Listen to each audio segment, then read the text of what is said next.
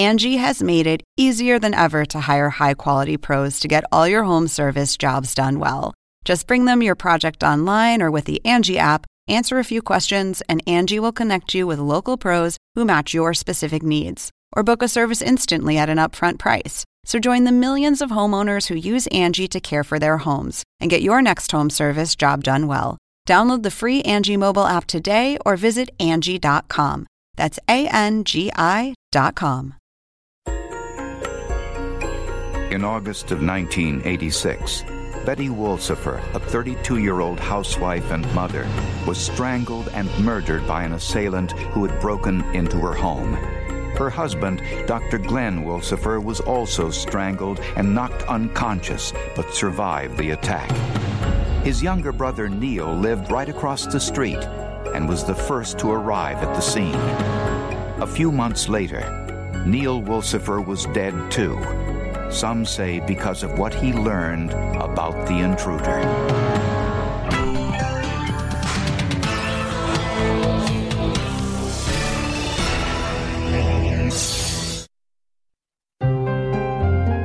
Glenn and Betty Wolsieffer had been married for nine years. It was a romance that had begun 20 years earlier. The family, both on Betty's side and on Glenn's side, came from very well established, influential families within the community, uh, very well liked by all of the community. Betty and Glenn were childhood sweethearts. They went through high school together.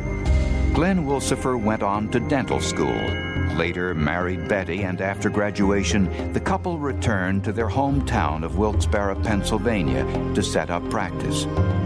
The Wolsieffers bought a home on Burt Street, just a few houses away from Glenn's younger brother, Neil. The two brothers were unusually close. They were almost like twins. They very rarely did things apart. They were really big into sports, and they, and they, they just grew up together like that, and they lived near each other, and they were inseparable, he and his brother. And when Glenn and Betty gave birth to a daughter, Danielle, their life together seemed perfect. But tragedy struck. On Saturday morning, August 30th, 1986, just after dawn, Glenn Wolsieffer called his younger brother Neil, telling him that an intruder had broken into his home. Neil ran across the street to Glenn's home, and when he saw that Glenn had been assaulted, Neil phoned police. When police arrived, Glenn Wolsieffer was downstairs on the floor, fading in and out of consciousness. Upstairs had been ransacked. Furniture was overturned, desk drawers emptied. One of the officers then went upstairs, found his daughter, who was still sleeping in her bedroom, five year old, and then went into the, uh, the Wolsieffer's bedroom and found Betty laying on the floor, and she was dead at that time. Betty Wolsieffer's body was on the floor next to the bed. There were abrasions around her neck, and her face showed signs of a severe beating. It was obvious that it was a homicide because of the marks around her neck and, and the. Uh, you could see it was a vicious attack upon this woman. My father had told me that, that Betty was murdered, and they were the specific words. How or what had happened, I didn't know but that just took me totally by surprise, of course. And uh, so many things go through your head, you just, you can't even sort them out. It appeared that the intruder climbed a ladder to the roof over the back porch and entered through a second story window. The window screen had been removed and placed on the roof. Glenn Wolsieffer told police that he was asleep when he heard a loud noise in the back of his house around 6 a.m.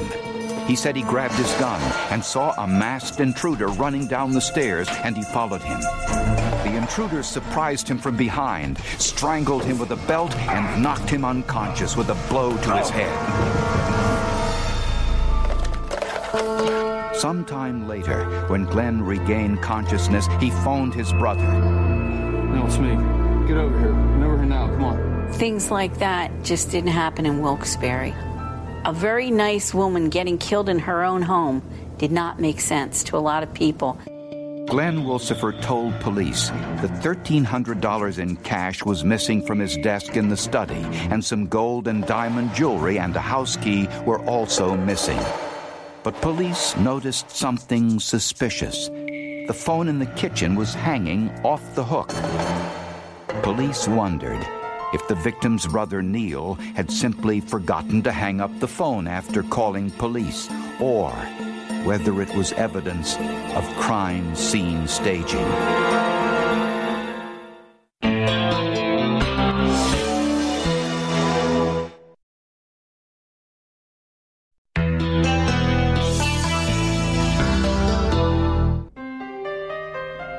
The news of Betty Wolsieffer's murder and the assault on her husband Glenn stunned the small industrial community of Wilkes-Barre, Pennsylvania.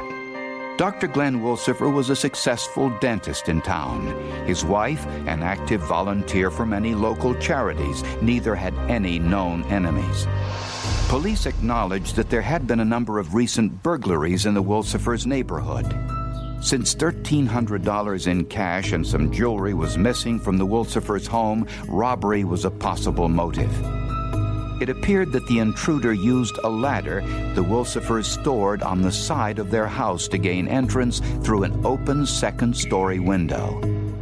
A partial palm print was discovered on the inside of the windowsill, which did not match anyone in the family or the police. The autopsy on Betty Wolsieffer was performed by Luzerne County coroner Dr. George Hudak, who found no evidence of sexual assault. The cause of death was strangulation, which would take from three to five minutes.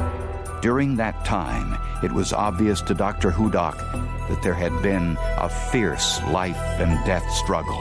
I believe that she really fought back with fury and that she inflicted some injuries on whoever assailed her. Blue fibers and a small speck of blood found under Betty's fingernails confirmed that she had been in close contact with her killer. But Dr. Hudak noticed something unusual. Despite a severe beating, there was no blood on Betty Wolsieffer's nightgown and very little blood on her face. That was the outstanding thing that imprinted itself on my brain when we saw the body. You didn't have to be a, a trained forensic pathologist to, to recognize it.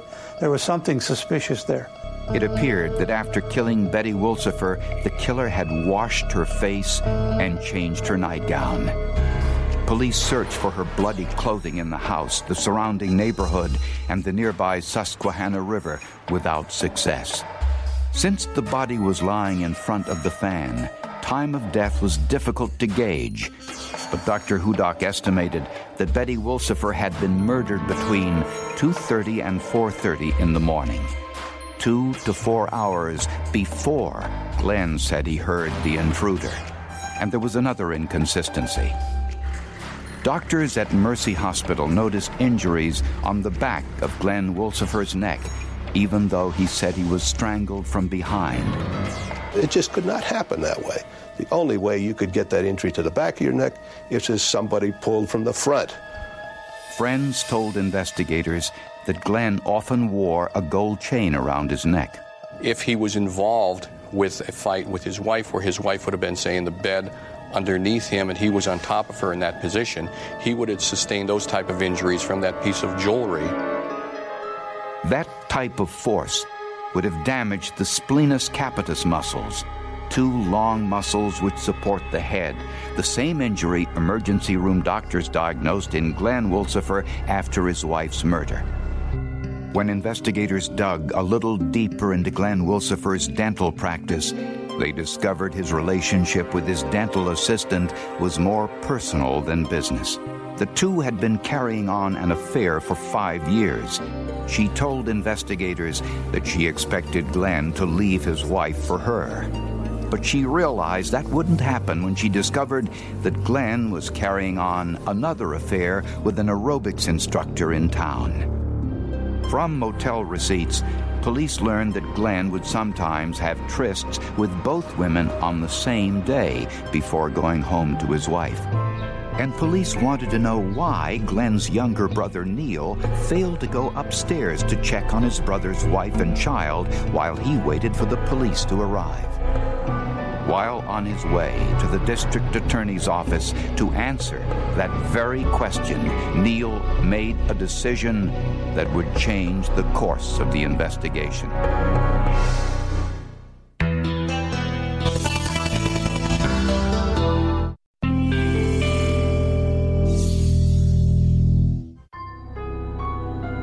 When homicide investigators learned that Betty Wolsieffer's body had been washed and her clothes changed after the murder, they looked a little closer at the statements Glenn and his younger brother Neil both gave to police. On the night of the murder, Glenn Wolsieffer said he was out with friends at a local nightclub and drove home around 2:30. He said that he went right to bed and slept until dawn when he heard the intruder and went downstairs to investigate. But the police video taken on the morning of the murder shows that Glenn Wolsieffer's car in the driveway was not covered with dew, yet his wife's car was. To help sort out the discrepancy, police called in a forensic meteorologist, Dr. Joseph Sobel, who studied the weather patterns on the night of the murder. Dew is moisture, it's condensation that actually forms on the object we're talking about, whether it be a blade of grass or a rooftop or a car top or uh, any object that happens to be outside during that time. The temperature on the afternoon of the murder was 70 degrees, so the dew point temperature, the point when water in the air becomes cold enough to change from a gas to a liquid, producing dew, would have occurred when the temperature reached 50 degrees. We know the night was clear. Surface weather observations showed us that. We know it was very cool, so that the temperature was able to drop considerably, and we uh, know that there was little or no wind. The temperature hit 50 degrees at 11 p.m. Glenn Wolsieffer said he drove home at 2:30 in the morning, yet there was no dew on his car when police arrived at 7 a.m. If he had driven home at 2:30 in the morning, Glenn's car would have had the same amount of dew as his wife's car. The lack of dew meant that someone had driven Glenn Wolsieffer's car sometime after Glenn returned home from the nightclub at 2:30 and before police arrived at 7 a.m., evaporating the dew that had been present. And the same dew points produced dew on the Wolsieffer's roof, yet there were no foot or handprints in the dew on the roof when police arrived. When police looked more closely at the ladder, they discovered it had been placed up to the roof backwards, with the steps facing in the opposite direction. The partial palm print found on the windowsill could not be identified, potentially corroborating Glenn's story about an intruder. Police were also investigating what connection, if any, Glenn's younger brother Neil may have had to the murder. He was the first one to arrive at the scene and was the one that called the police. But when police arrived, the phone was off the hook hanging from the wall unit. Police were also suspicious of Neil's behavior. He admitted that he did not go upstairs to check on Glenn's wife and five year old daughter Danielle before police arrived. Neil Wolsieffer denied any involvement in the crime, but when asked to take a lie detector test, he refused. A lot of people think that Neil knew everything that when he came in the house, that Glenn told him what happened and said, You have to help me. We have to concoct a story. There's people that even think that Neil may have been the one to knock Glenn on the head. Then there's the other school that think that Neil suspected and he just kept putting two and two together and things that Glenn may have said to him and just just the very thought was too much for him to bear. Neil was asked to report to the district attorney's office for an interview. It went past the time and he was supposed to arrive, and Gary Sworn left the room and he came back in and and he says, uh, "Neil Wolsieffer's dead." Past the courthouse. He drove about another five miles, and that uh, his car swerved in front of a dump truck, and he was killed instantly. Investigators could find no skid marks. It appeared that Neil Wolsieffer intentionally turned in front of an oncoming truck. The coroner ruled the death a suicide. And what Neil Wolsieffer may have known about the murder went with him to his grave.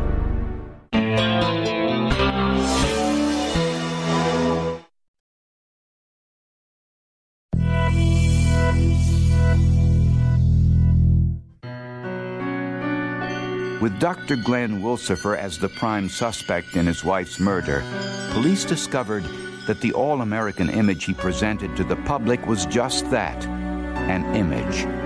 Before her death, Betty Wolsieffer told friends that she knew all about her husband's affairs with the aerobics instructor and his dental assistant, and that she had had enough. We found out from some of Betty's girlfriends that she was very annoyed with some of these things that were happening, very annoyed with him going out at nights and not coming in until all hours of the morning.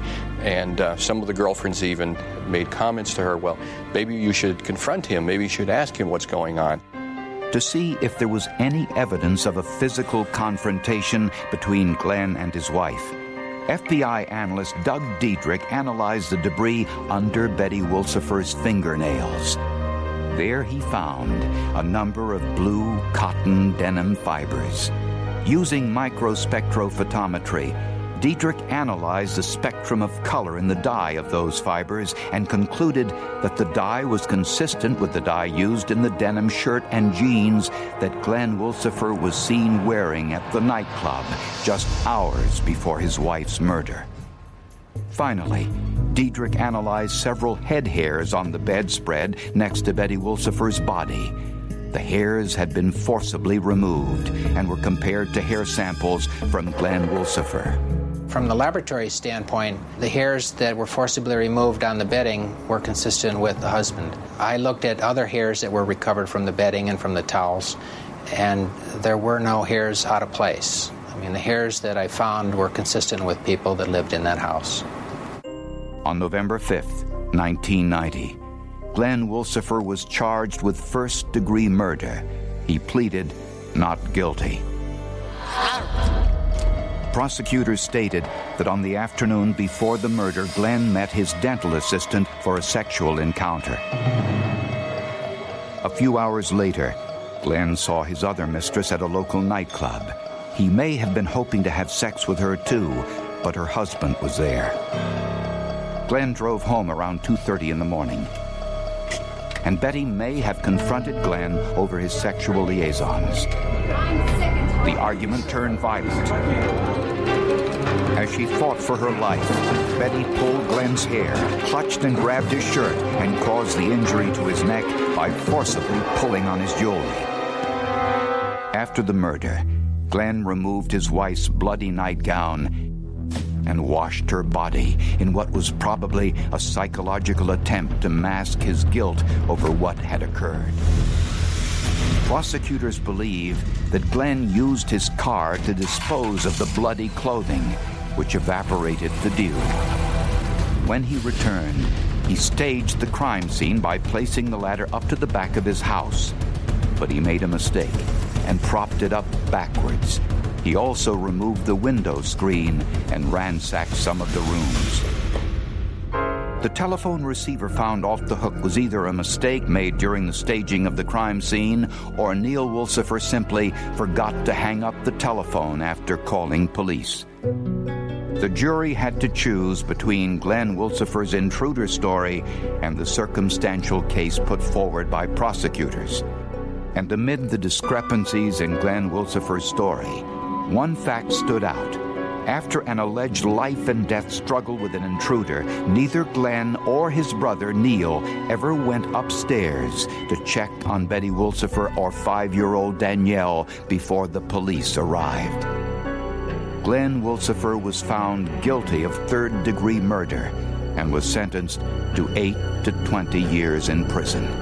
The death of my sister, it's the hurt on behalf of both families very close friends and friends and people in the community in general. Benjamin Franklin once said, Three may keep a secret if two of them are dead. That might have been true in this case had it not been for the role of science. And when I go out to talk to people about forensic meteorology, I always talk about this case and I go through the whole scenario and the setup and and then I ask people, okay, so where's the weather connection? You know, where does weather become involved? And usually all I get is a set of blank stares. So to think about that and to tie it in and then to go get expert corroboration, I think was really a very, very good piece of uh, police and detective work.